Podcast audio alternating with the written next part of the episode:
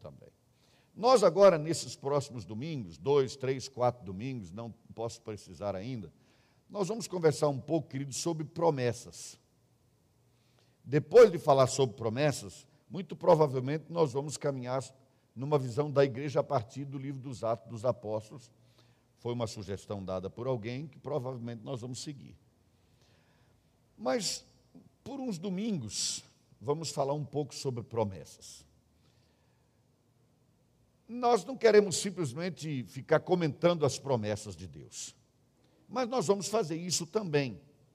Nós queremos ter uma visão geral, ao mesmo tempo que a gente vai compartilhando sobre algumas promessas. Então, pensemos inicialmente o seguinte, queridos: como é que começa a revelação de Deus, como está mostrado na Bíblia? A revelação de Deus começa com a criação, né? Você inicia em Gênesis, dizendo Criou Deus o céu e a terra, já no primeiro versículo. Então começa com a criação. Aí você dá um pulo e vai para o final da Bíblia. Vai para o livro de Apocalipse. E aí você tem no último capítulo falando sobre o quê? Novo céu e nova terra. Essa que Deus criou, Gênesis 1, desaparece. E aí Deus cria um novo céu e uma nova terra. Mas no penúltimo versículo da Bíblia há uma promessa. E eu cito para vocês entenderem que tratar de promessa, entender promessas e conviver com, a, com as promessas de Deus não é algo tão simples e quase banalizado como está acontecendo na nossa geração. Penúltimo versículo de Apocalipse tem uma promessa. Vocês se lembram da promessa lá? Quem se lembra? Se você tiver com a sua Bíblia aberta aí, no penúltimo versículo está escrito assim: Venho sem demora. Venho sem demora. Quanto tempo tem que isso foi dito, essa promessa? Quando é que foi escrito o livro de Apocalipse? Mais ou menos lá pelo ano 90, né? Lá pelo ano 90. Nós estamos no ano 2020. Então, se mudar a contagem lá do nascimento de Jesus, botando mais uns seis anos, não importa. Nós estamos aí há quase dois mil anos dessa promessa. Várias gerações já nasceram e foram levadas, e a promessa está feita: venho sem demora. Cada geração que chega naquela expressão lê: venho sem demora, venho sem demora. A igreja primitiva, acreditando que sem demora era para eles naqueles dias, eles realmente acreditavam nisso, e isso está evidenciado no Novo Testamento. A igreja primitiva viveu uma situação curiosa, porque eles pensavam que ele vem sem demora, mas é já. Aliás, antes que essa revelação fosse feita e João escrevesse essa promessa, eles já acreditavam que nem haveria mais essa promessa, porque ele voltaria antes. Daí o apóstolo Paulo, por exemplo, é, botar aquele sentido de urgência, de você está casado? Não. Então não casa não, não perde tempo. Seja como eu que não casei. Porque se você casar, vai perder tempo com o casamento. Faça como eu, saia pregando o evangelho, porque não vai ter tempo, é já.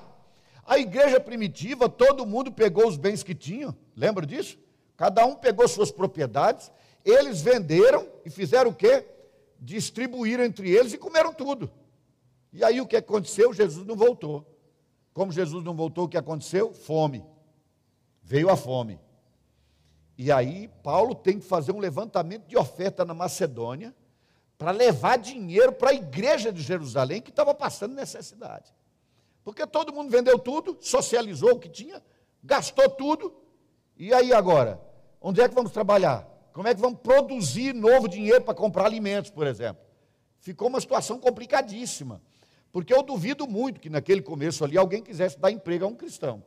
Né? Em Israel, os judeus se opondo totalmente àquilo, tanto que veio uma perseguição depois com morte. E eles terminaram por se espalhar pela, pelo Império Romano, pregando o Evangelho. O que eu estou querendo dizer com isso, queridos, é que quando você pensa numa promessa, ou na ideia de promessa, ela é maravilhosa.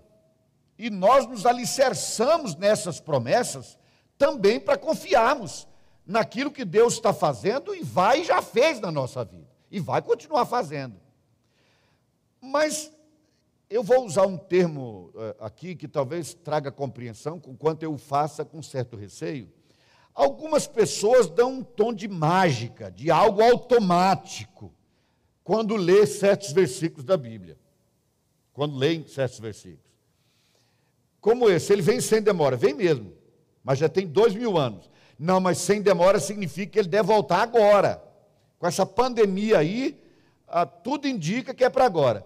Nós já tivemos situações na história, no passado, queridos, que honestamente, sinceramente, essa pandemia era fichinha, era uma gripezinha mesmo, comparado ao que já aconteceu na história. Eu mencionei aqui semana passada, lá no ano 165, se a memória não me falha, houve lá uma pandemia que matou 5 milhões de romanos. 5 milhões, às vezes morria um terço da cidade.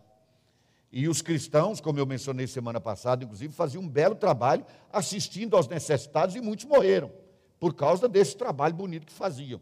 Mas isso conquistou muita gente também para querer ouvir o Evangelho, conhecer a Cristo. Então, pode ser que tudo o que está acontecendo agora seja o prenúncio de que Jesus pode voltar ainda esse ano, hoje mesmo? Sim, pode ser. E pode não ser também. Porque há uma promessa feita há dois mil anos. Então não é tão simples quanto se pensa ler uma promessa e absorvê-la e vivê-la de uma vez. Vamos tentar entender o seguinte, queridos. Eu falei de Gênesis a Apocalipse. Nós temos primeiro um casal antes da queda. Depois nós temos um período que vai da queda até Deus chamar um homem e fazer promessa a ele, um homem chamado Abraão. Depois a gente tem de Abraão até a hora que, esse, que, que um homem e uma mulher é, tinham virado uma nação, basicamente, mas uma nação de escravos do Egito. Então Deus tira esse povo do Egito, exatamente para fazer dele um povo. De lá, vai para a terra prometida, e nós temos esse período desse povo indo e estando na terra prometida, até que veio o Messias. Veio o Messias, e depois tem esse período que nós estamos vivendo depois da vida do Messias. Depois da vinda do Senhor Jesus, vida, ministério, morte e ressurreição, nós temos esse período.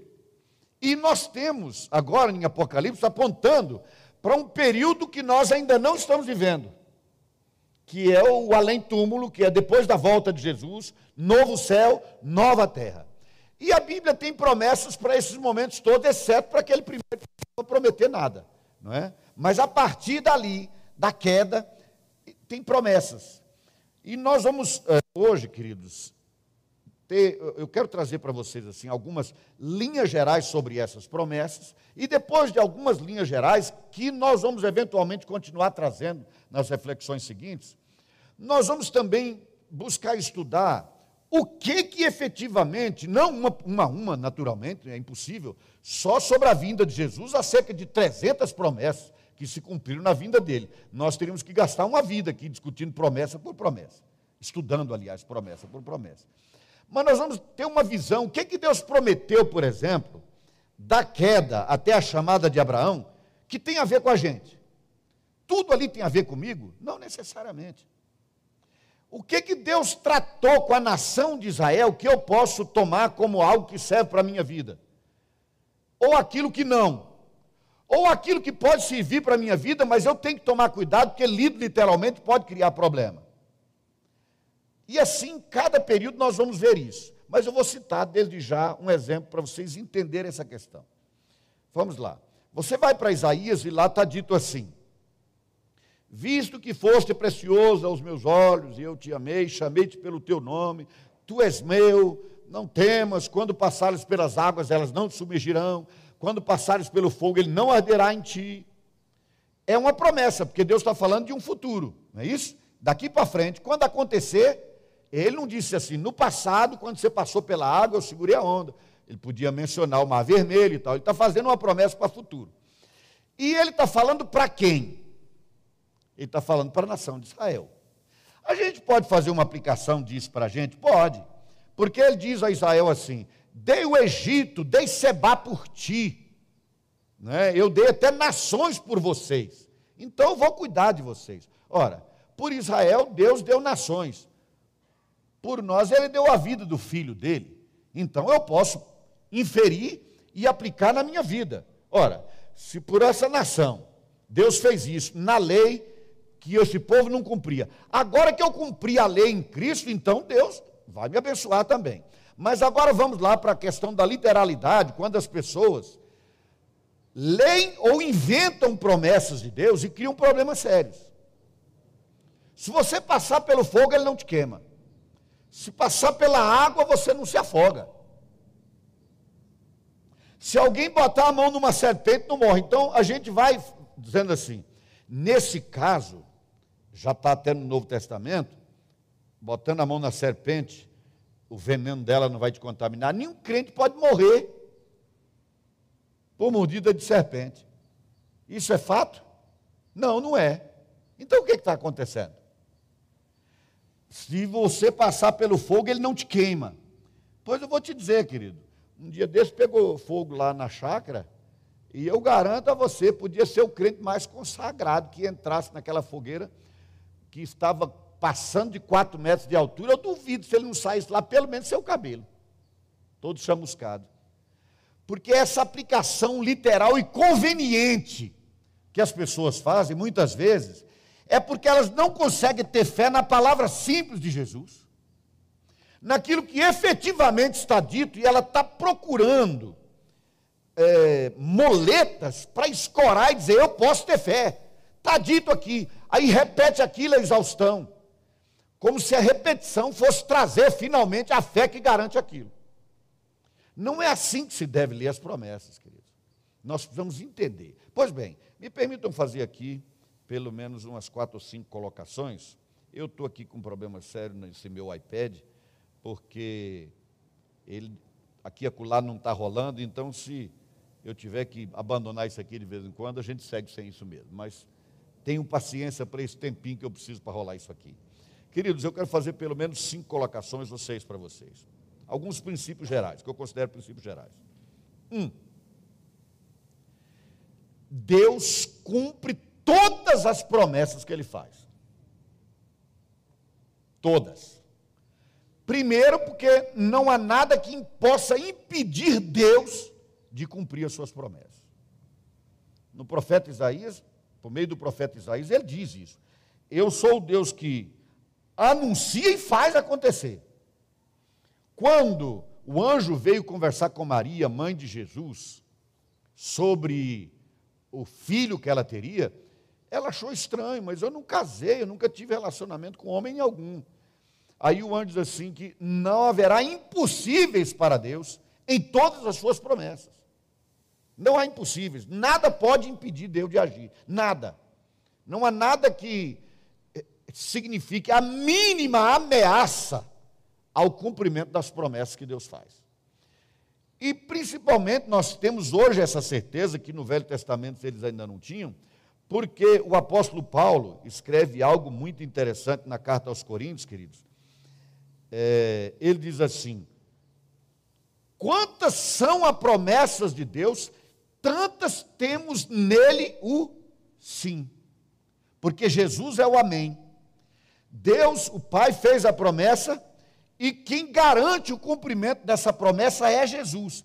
Se você duvidar que uma promessa possa ser cumprida, então, praticamente você estaria duvidando desse sim de Jesus, dessa da obra dele que garante o cumprimento disso. E é uma coisa que, é claro, para nós é impensável, né, duvidar desse sim de Jesus. Tantas são as promessas, quantas são as promessas feitas por Deus, tantas, ou seja, em todas elas, o sim, o amém, a confirmação veio por meio de Jesus. Então, se lá no Velho Testamento eles podiam até questionar isso, hoje não mais. Não mais. E a própria vinda de Jesus é evidência disso. Mas eu não quero é, hoje entrar nessa questão específica, ponto a ponto. Um segundo aspecto que eu quero considerar, queridos. Toda promessa deve ser estudada dentro do seu contexto.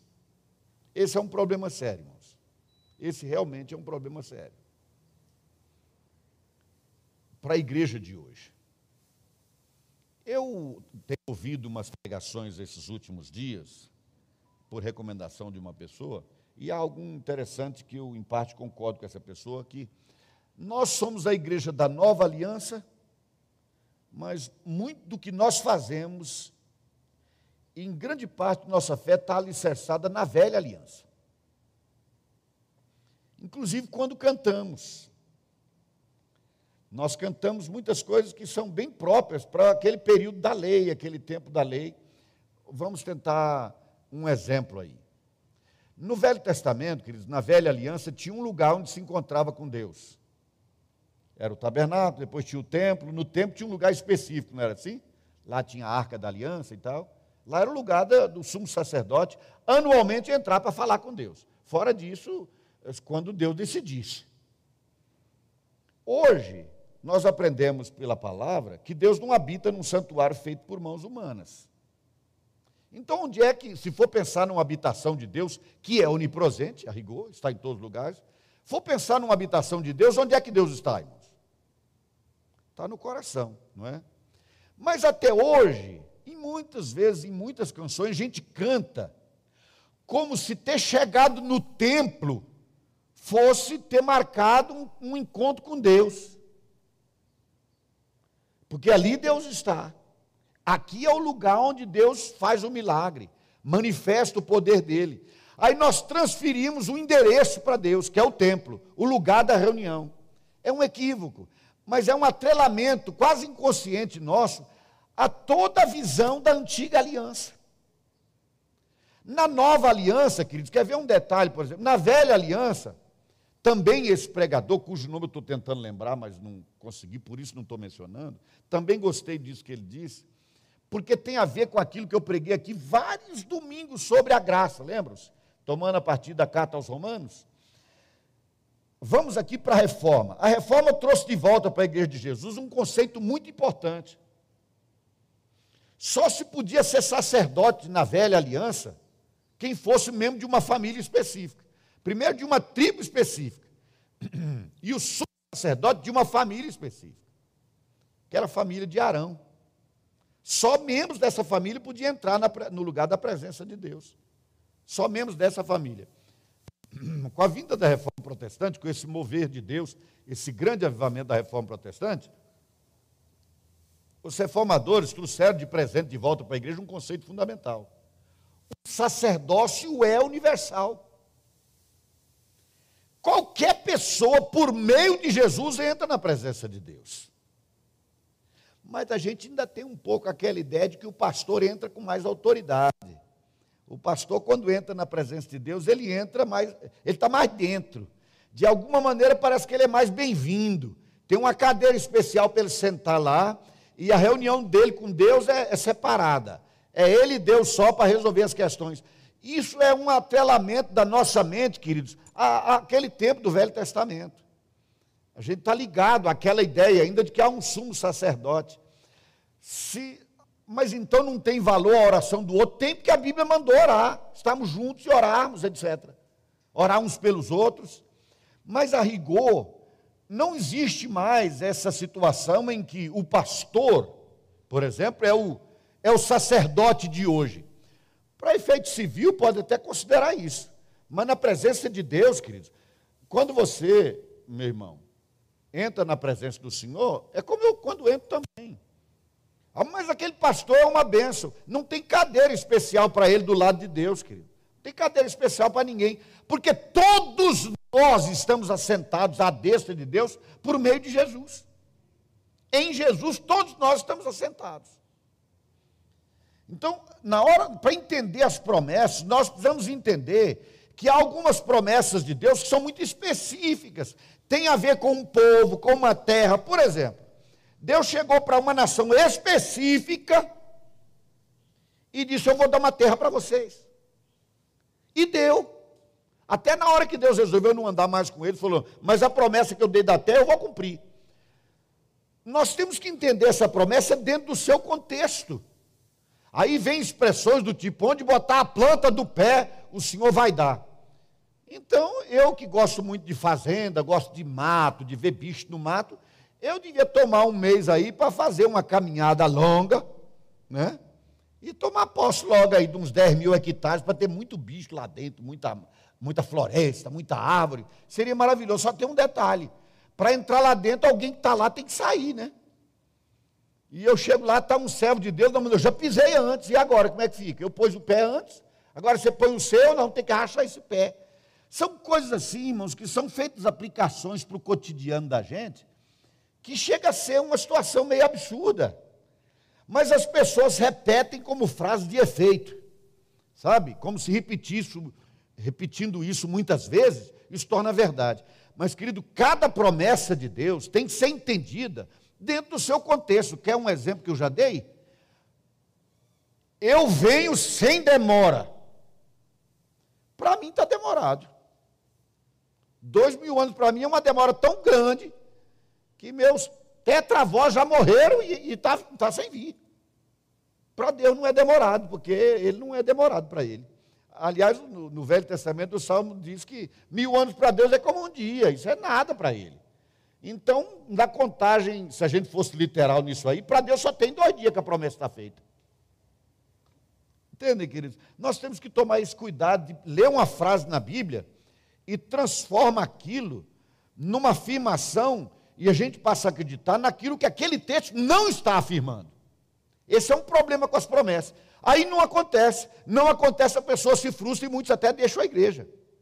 Porque acredita que não aconteceu. Mas cada promessa tem que ser entendida dentro do seu contexto, querido. Porque se nós não buscarmos entender o contexto de cada promessa, nós estaremos laborando numa situação absurda. Uma terceira colocação que faço aqui, queridos, é que Deus, Deus só se obriga, veja que eu usei a expressão, ele se obriga. Porque, de fato, quando Deus prometeu, ele deu a palavra. A palavra de Deus não volta. Então, ele, na soberania dele, se obrigou. Eu posso buscar isso em Deus? Sim, porque foi ele que disse. Ele se obrigou a isso. Deus só se obriga em cumprir a promessa que ele fez. A promessa que eu faço em nome dele, ele não tem que cumprir, não. E é o que acontece muito hoje nos nossos dias. Alguém lê, dá uma interpretada lá, uma canelada no texto, e diz: O Senhor prometeu. Quer ver uma coisa muito comum? O Senhor prometeu que vai salvar todos da minha casa. Meus filhos são filhos da promessa de Deus, todo mundo vai ser salvo. Então não precisa ninguém evangelizar a família, não precisa falar de Jesus para os filhos, nem para ninguém. Aí, converter um, daí para frente, agora a herança dele está convertida. É assim que funciona na prática, querido? Não. Na mesma casa, um vive na incredulidade e o outro é um servo consagrado, uma serva consagrada a Deus. Porque as pessoas prometem o que Deus não prometeu. Elas fazem afirmações de promessa que a Bíblia não fez. Toda promessa que Deus fez está registrada na Bíblia, queridos. Toda promessa que Deus fez está aqui. Quando eu prego e, e mostro para vocês a promessa, eu estou procurando entender a promessa e estou transferindo. Pra, ó, essa é uma promessa de Deus, está aqui, está claro, ficou entendido isso, bem claro. Todo mundo agora sabe que é uma promessa de Deus. Mas eu não posso chegar e dizer assim, irmãos, o Senhor prometeu que vai transformar esse templo aqui nesses seis lotes daqui para frente. Nós vamos ter um templo aqui para dez. Bom, ele teve uma visão, pode ter tido uma revelação e tal. Eu acredito nisso se quiser. Acredito se quiser. Por quê?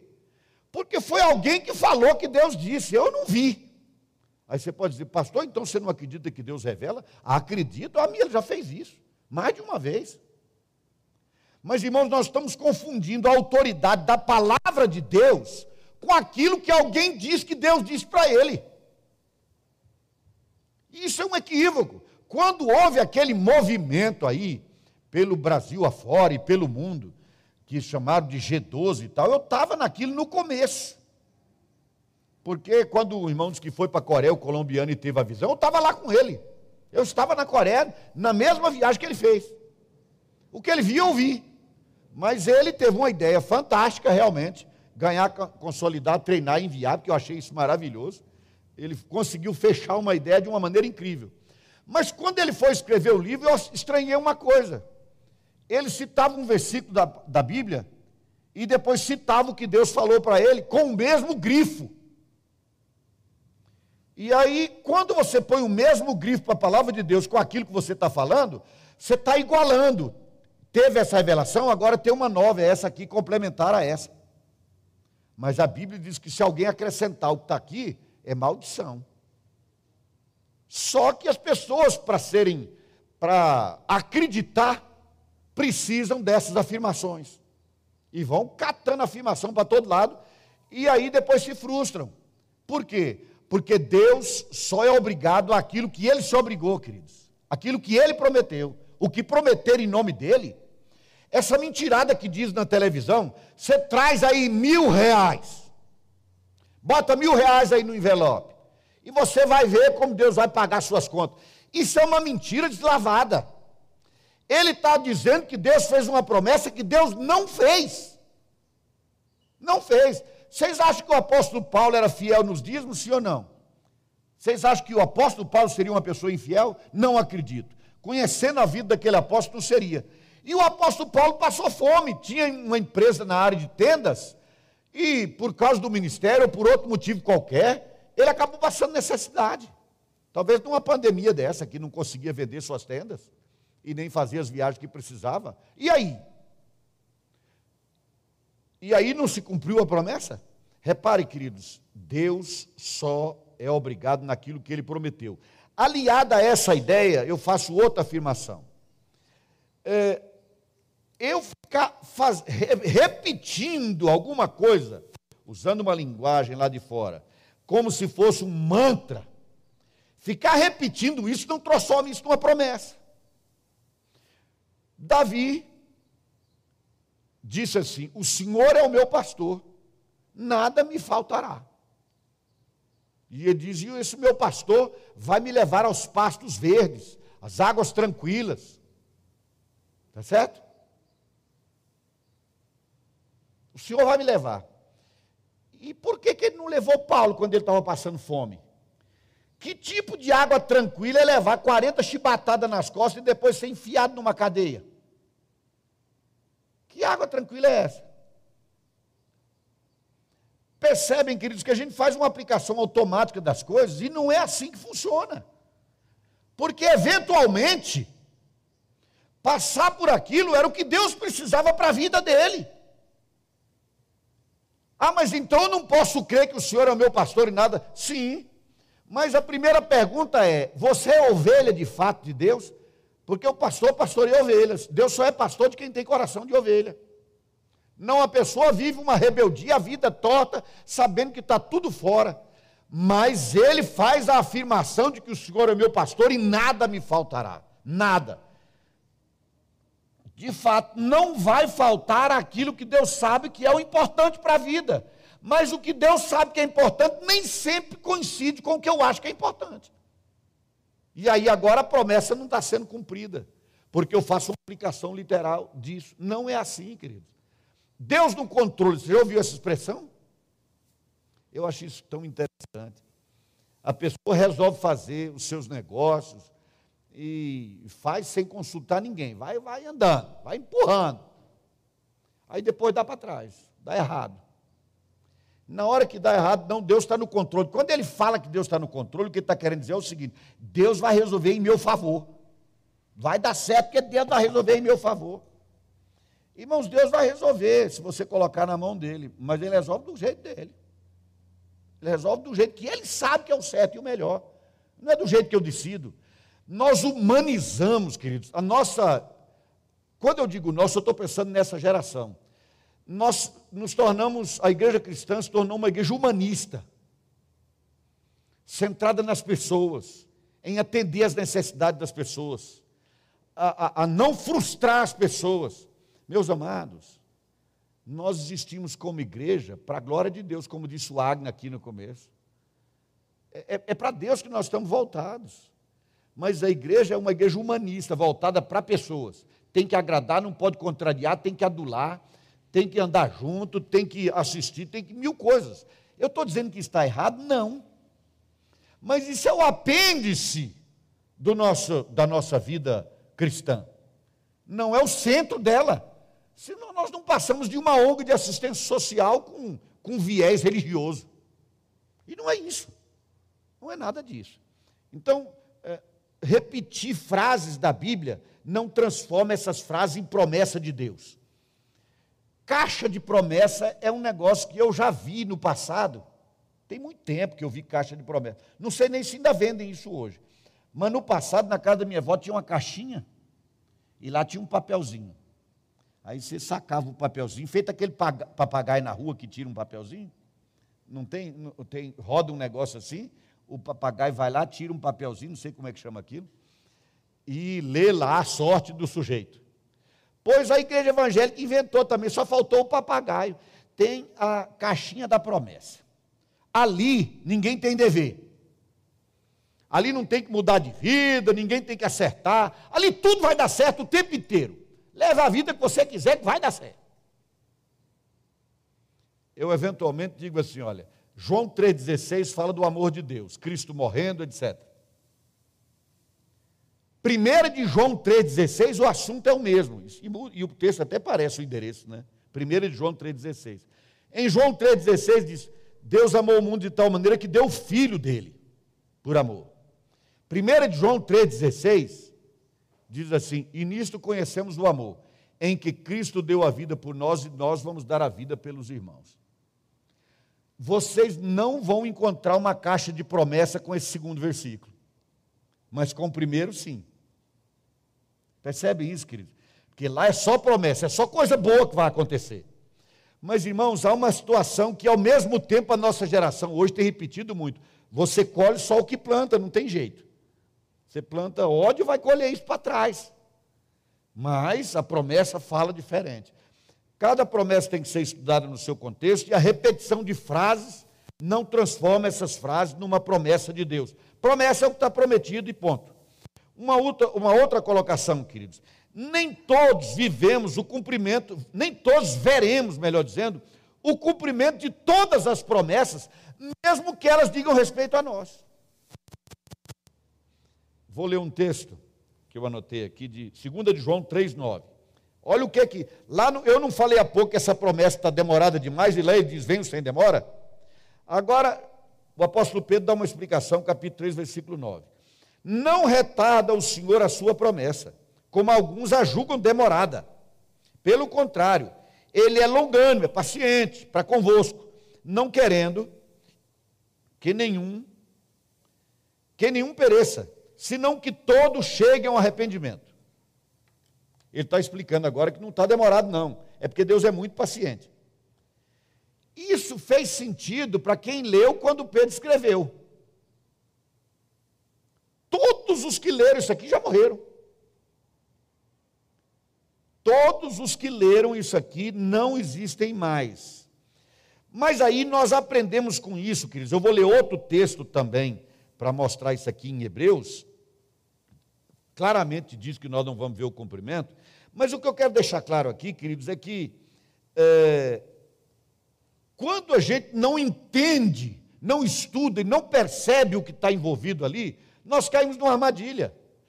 Todos os que tomaram conhecimento disso aqui já morreram. Então a paciência de Deus para a salvação de todos era daqueles ali. Mas já nasceram bilhões depois disso. E aí?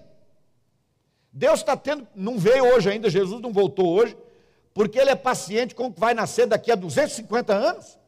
Nenhum de nós estará aqui mais. Eu estou tentando mostrar, queridos, que nós precisamos, e eu vou fazer aí, caminhar junto nessas duas ideias. Irmãos, nem todos veremos, mas Deus vai cumprir toda a promessa no tempo dele. É essa a questão.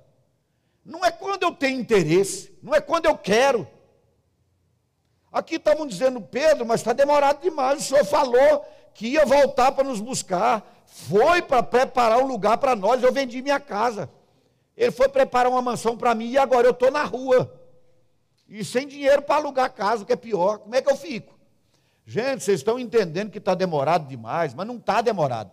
É porque Deus tem muita paciência, está esperando a conversão dos que não se converteram ainda. Tá, os que nos converteram se converteram. Todos morreram. Vieram novas e muitas gerações. E agora? Eu estou mostrando isso, querido, para a gente perceber que não se faz aplicação automática do que a gente lê na Bíblia sem entender. Eu falei que não ia explicar detalhes, mas vamos compreender a finalização desse raciocínio.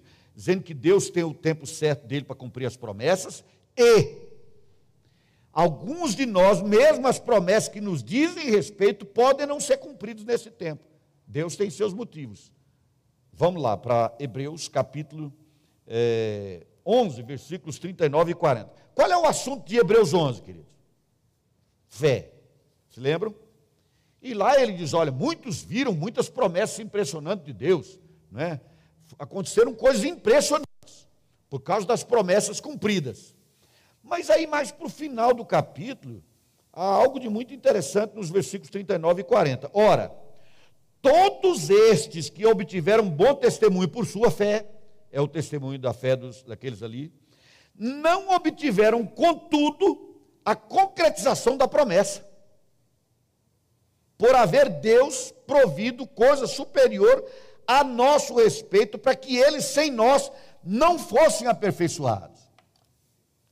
Deus, por exemplo, lá, lá no Éden, já disse assim, que ah, feriria o calcanhar, pisaria na cabeça da serpente e tal, no Éden.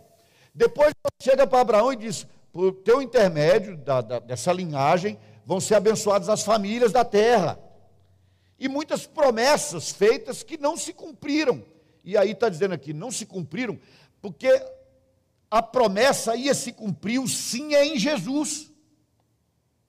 E não podia se cumprir antes da vinda de Jesus. Agora ele veio. Agora ele veio. Então agora nós vimos o que eles sonharam ver.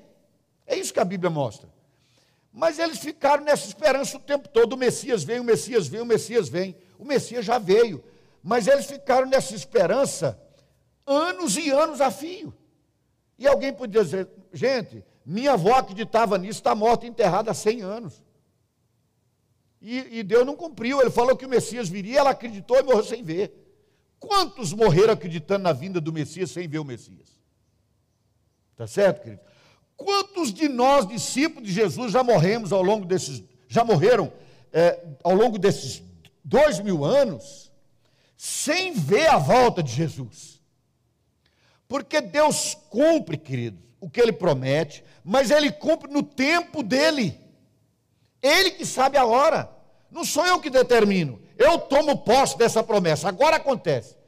Você não manda em Deus, eu não mando em Deus, ninguém manda em Deus. E quem vai para a televisão ou para os púlpitos das igrejas agir como se fosse o mandatário em nome de Deus, não passa de um mentiroso. Ninguém pode dizer, exceto aquilo que Deus já disse.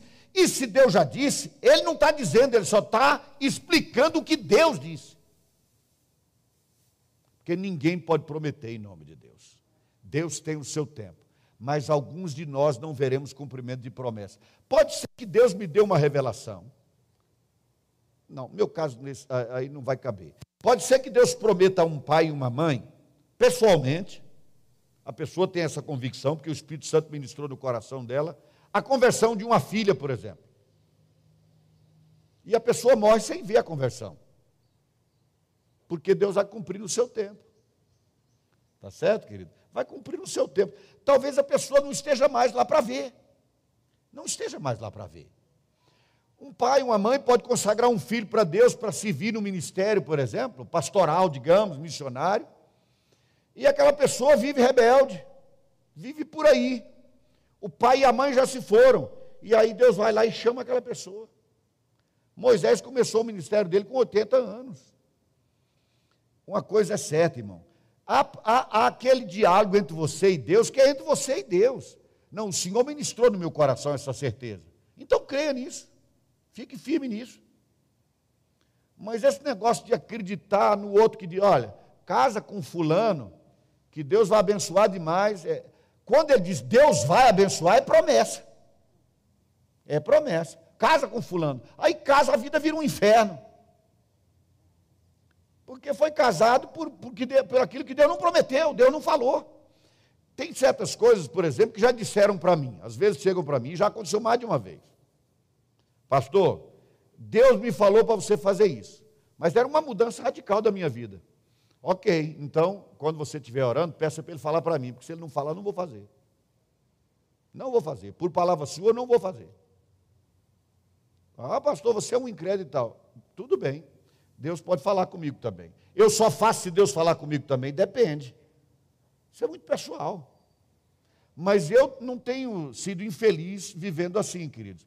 E conheço gente demais com problema, por quê? Ao invés de se debruçar nas promessas de Deus, na palavra de Deus que está aqui revelada, ela sai por aí. Oh, irmã, você, você tem o dom da revelação, o dom da profecia. Faz uma oração por mim aí, fica esperando uma adivinhação qualquer. E às vezes até diz assim: Deus não tinha nada para me falar. Depois de 66 livros, Deus não tinha nada para falar. Mas aí o outro fala, e aí agora Deus falou. Foi o outro que falou. Pode ser que Deus falou por meio dele? Sim. Deus já me usou em profecia para falar para alguém.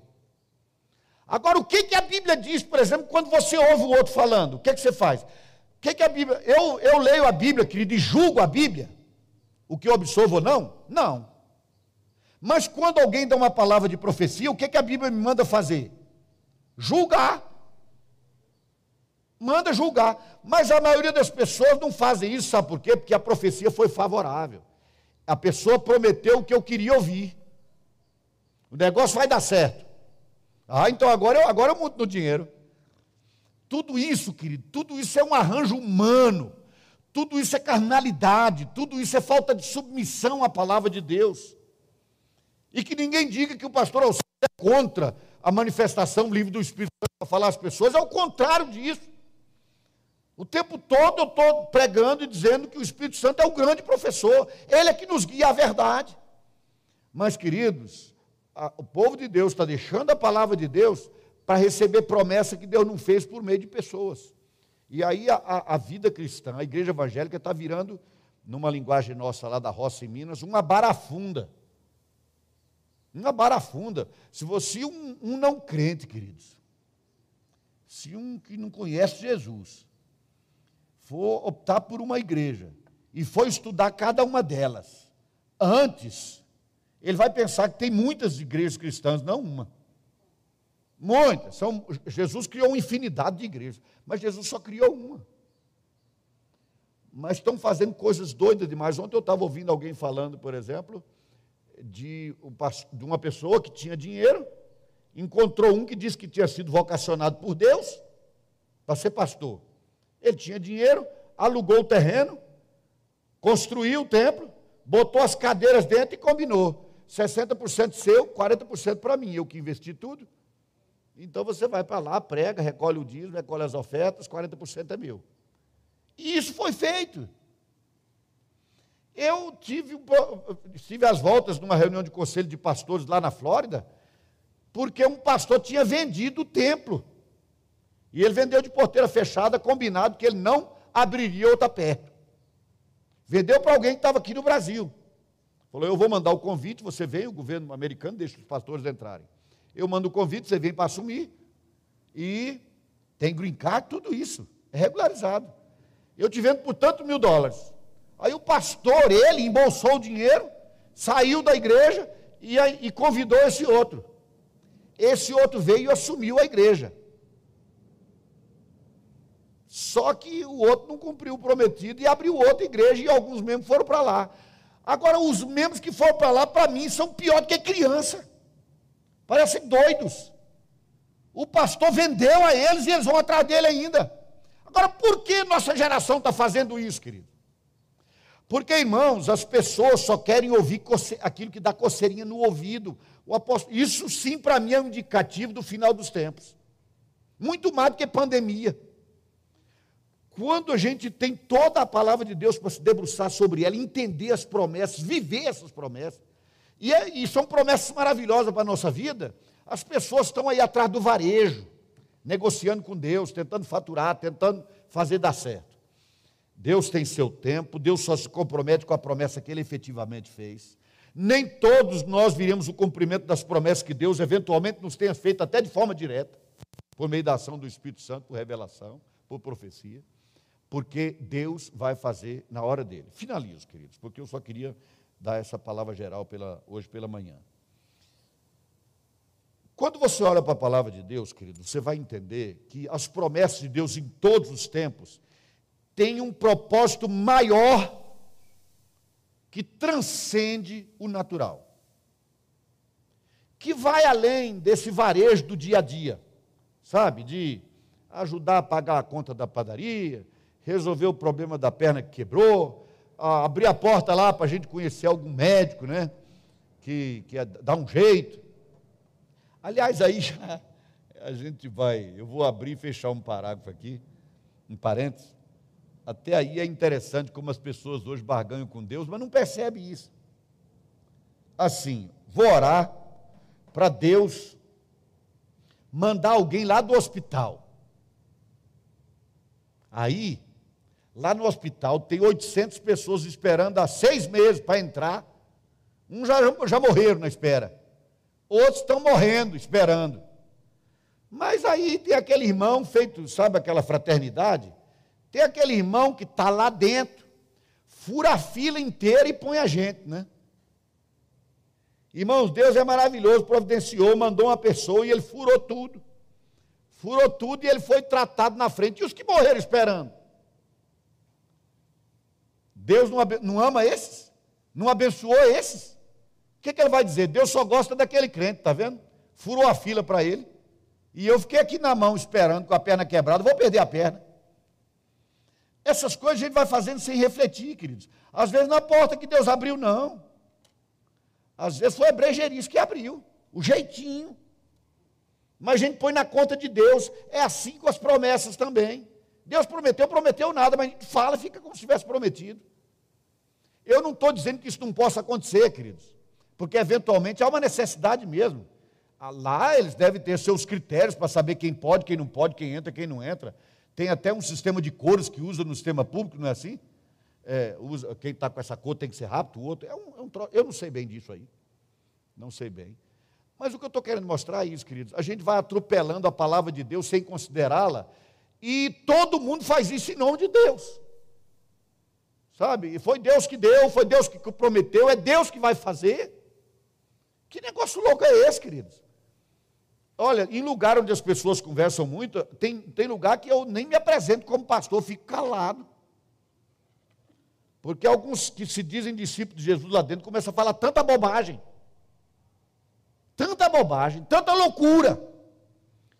Tanta esquisitice e agressão à palavra de Deus que eu fico na minha.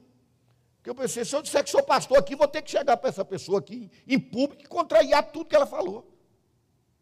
Porque o povo de Deus está deixando a palavra de Deus, as promessas reais da palavra, e caminhando para lá e para cá com coceirinha no ouvido, esperando que alguém diga: está tudo certo, faça porque vai dar certo.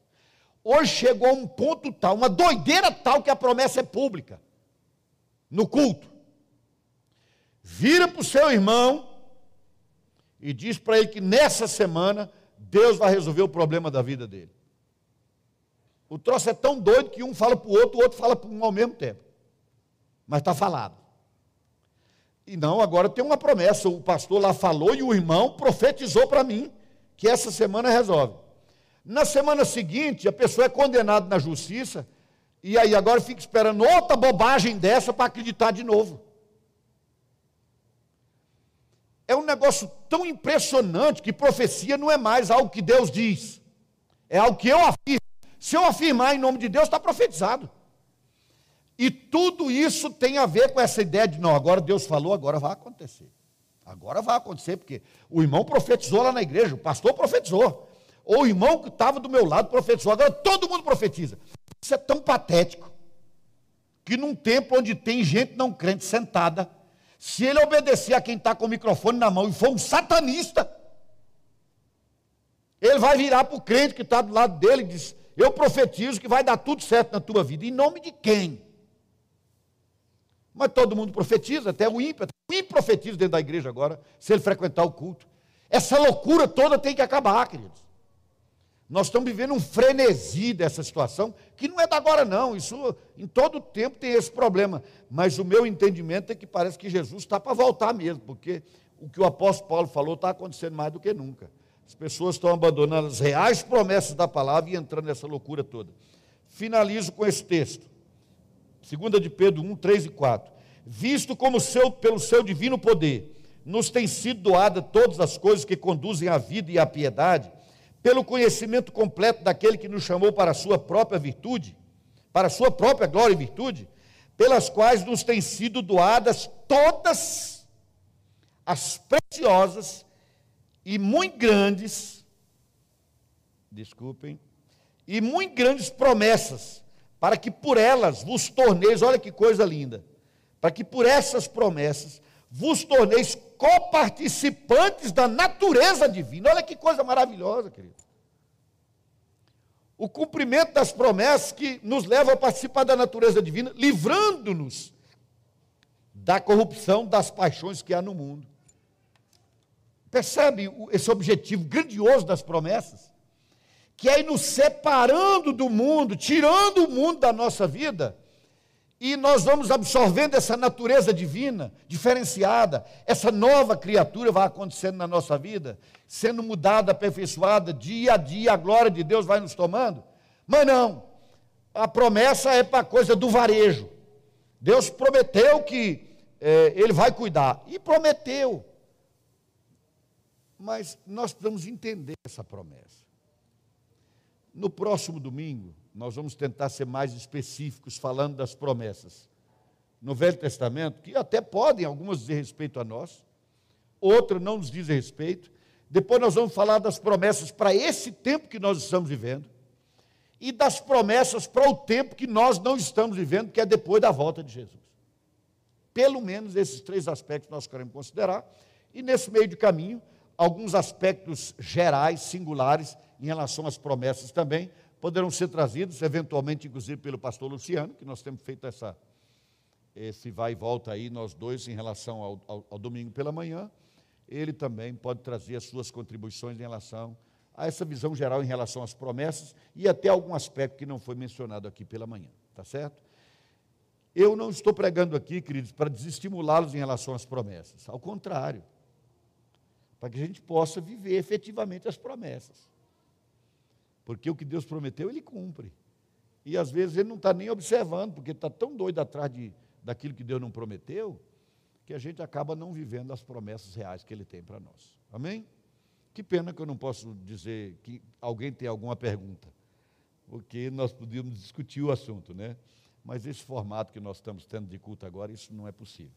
Você que nos acompanhou de casa, ou está nos assistindo agora pela primeira vez, depois de um bom tempo, nós estamos agora em outubro de 2020, saiba o seguinte: se você quiser trocar ideias conosco, faça isso.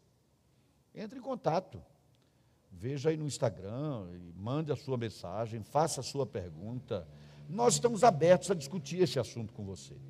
Nós estamos abertos a discutir todos os assuntos que nós temos trazido aqui. Naturalmente, nós fazemos, faremos isso respeitosamente e queremos que venha da mesma forma também.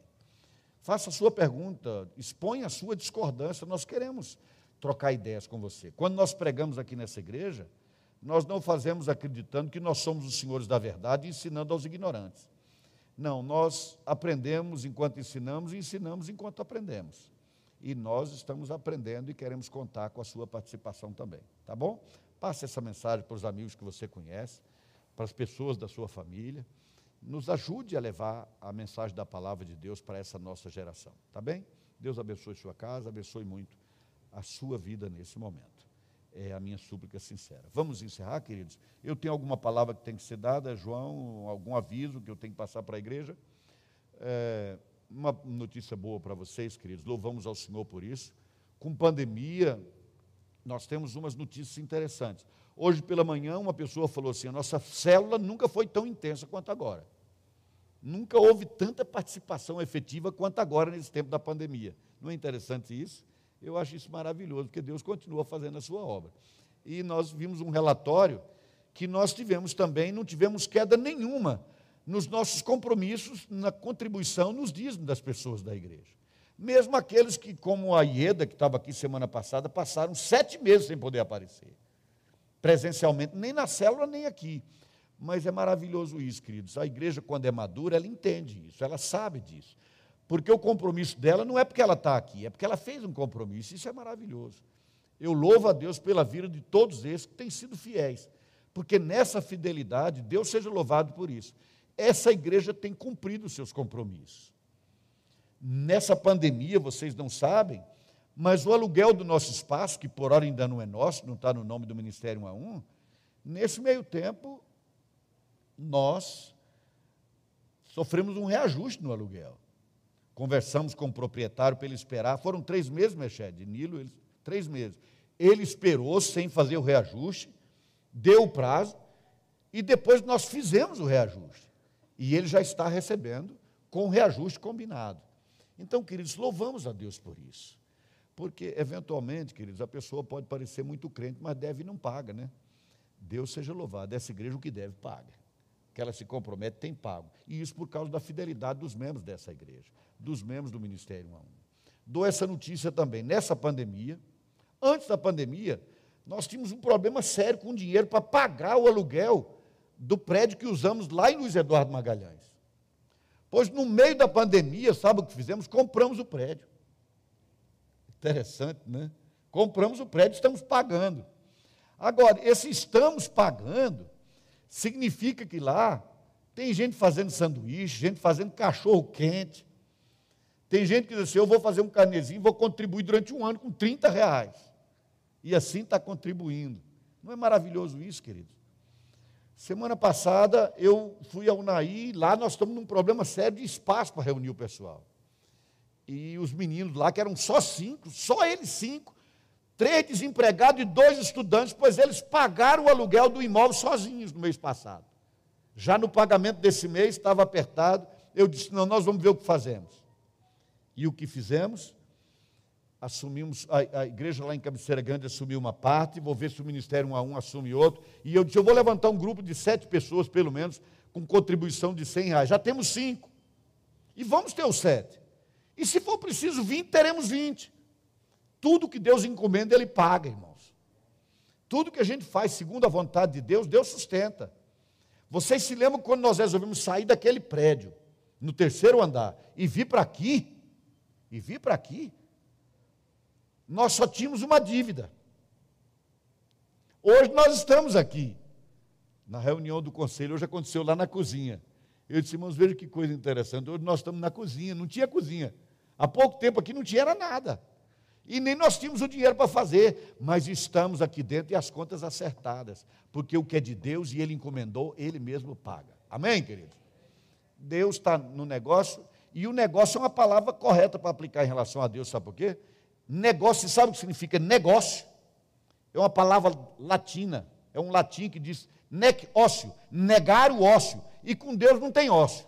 Com Deus é trabalho. Com Deus é trabalho mesmo. A gente trabalha e o Senhor vai abençoando o trabalho. Deus abençoa a obra das nossas mãos, não é lá a oração, queridos? O Senhor abençoa a obra das nossas mãos. Então Deus tem abençoado muito, eu louvo ao Senhor por isso. E nesse tempo de pandemia a obra não parou e cresceu. E vai continuar crescendo em nome de Jesus. Orem pela igreja lá em Unaí, porque são aqueles jovens estudantes, e nós precisamos construir alguma coisa lá. Onde vamos arrumar o dinheiro, ainda não sei, mas esteja certo, daqui a um tempo eu posso trazer a foto da construção. Porque é uma obra de Deus, a igreja está lá, queridos. E Deus disse: Nunca te deixarei, jamais te abandonarei. Isso é promessa. Deus está nisso. Amém? Queiram ficar de pé, vamos encerrar.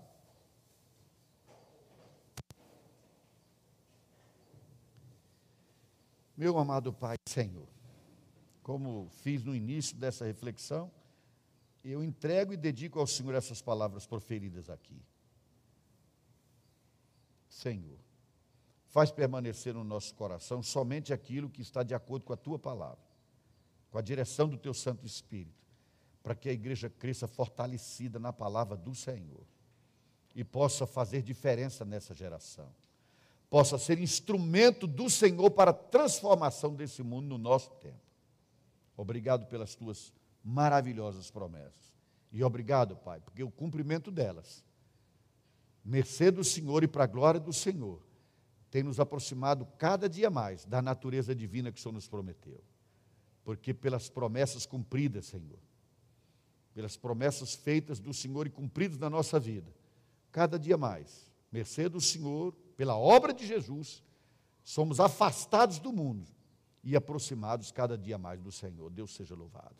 Bendito seja o teu nome. Nós te pedimos um restante de dia na tua presença. Traz-nos de volta logo mais à noite para continuarmos em comunhão uns com os outros e para adorarmos juntos o teu nome. E agora, Deus abençoa quem nos assistiu, quem nos acompanhou de casa. Essa pessoa, por algum motivo, foi ouvir esta palavra, participou desse culto, ainda que noutra ocasião. Senhor, olha para o coração dessa pessoa agora. Estende a tua mão e abençoa essa vida, para o louvor da tua glória, em nome de Jesus. Amém, Senhor. Amém, Pai. Queridos, vão na paz de Jesus, tenham todos um bom dia. Deus os abençoe.